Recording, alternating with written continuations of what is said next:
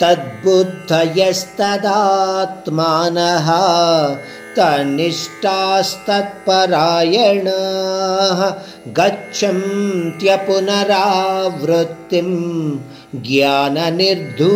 కల్మష అంతకు ముందు అధ్యాయాలలో పరమాత్ముడు క్లుప్తంగా చెప్పిన విషయాలను ఇప్పుడు వివరంగా చెప్తున్నాడు. ఈ శ్లోకం మీకు ఆత్మజ్ఞానము ఎలా పొందగలవు అన్న విషయాన్ని తెలియచేస్తోంది. ఆత్మజ్ఞానము మోక్షము. ఇవి తీవ్ర సాధనకు అభ్యాసానికి సంబంధించిన విషయాలు. అంటే చాలా సాధారణంగా పొందగలిగే విషయాలు కాదు ఇవి. మీకు ఏకాగ్రత కావాలి. అంటే మన నిత్య జీవితంలో కూడా మీరు ఏకాగ్రత లేకుండా ఏ పని చెయ్యలేరు. ఏకాగ్రత కావాలి అని అనుకుంటే మీ దానికి అనుకూలమైన పరిస్థితులు మరియు పద్ధతులను సమకూర్చుకోవాలి. మీరు ఒక ఎగ్జామినేషన్కి ప్రిపేర్ అవుతున్నారు అనుకోండి ఒక గణపతి ఉత్సవం జరుగుతున్న మండపంలో కూర్చుని మీరు చదవగలరా? చదవలేరు. ఎక్కడో ఒక ఇంట్లో రూమ్లో కూర్చుని చాలా జాగ్రత్తగా కాన్సన్ట్రేట్ చేస్తేనే మీలో ఆ ఏకాగ్రత సమకూరి ఆ ఎగ్జామినేషన్కి ప్రిపేర్ కాగలుగుతారు. అంటే ఏకాగ్రత అనేది చాలా ముఖ్యము. ఏకాగ్రత ద్వారా మనకు మనశ్శాంతి దొరుకుతుంది అన్న ఆలోచన మీలో నిత్యము ఉండాలి.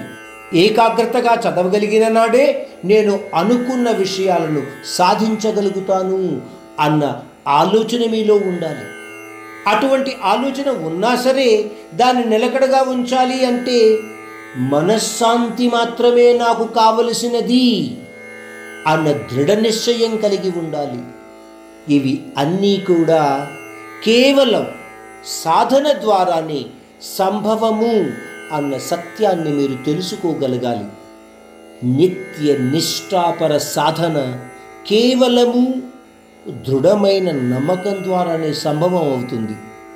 అంటే తనలో ఉన్న ఆత్మయే పరమాత్మ స్వరూపము అన్న నమ్మకం ఉండటం అటువంటి నమ్మకాన్ని మన సాధన ద్వారా మరింత దృఢం చేసుకుని ఆత్మయే పరమాత్మ స్వరూపము అన్న సత్యాన్ని తెలుసుకోగలగడము ఇవి అన్నీ కూడా సాధనతోనే సంభవము.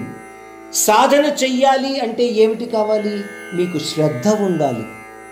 శ్రద్ధ ఉంటే ఆ సాధనను అవలంబించటానికి మనోనిగ్రహం ఉండాలి. అంటే మీ మనస్సుని మీరు అదుపులో ఉంచుకోగలిగిన నాడు మనశ్శాంతి కలుగుతుంది అన్న ఆలోచన ఉండగలిగిన నాడు మీలో సాధన చేయటానికి ఒక దృఢమైన నిశ్చయం ఉంటుంది. ఈ శ్లోకం ప్రత్యేకంగా చెబుతున్నది ఏమిటి అంటే నిశ్చయాత్మకమైన బుద్ధితో శ్రద్ధాపరమైన ధ్యానంతో నిష్ఠాసహితుడై పరమాత్ముని యొక్క శరణమును కోరుకున్న వాడికి జనన మరణ విషచక్రం నుంచి విముక్తి కలుగుతుంది. అటువంటి జ్ఞానపరుడు సుఖ దుఃఖాది విషయాల నుంచి జనన మరణ విషవలయం నుంచి కూడా ముక్తి పొందగలుగుతాడు అని పరమాత్ముడు శ్రీకృష్ణుడు అర్జునుడికి ఈ శ్లోకం ద్వారా తెలియచేస్తున్నాడు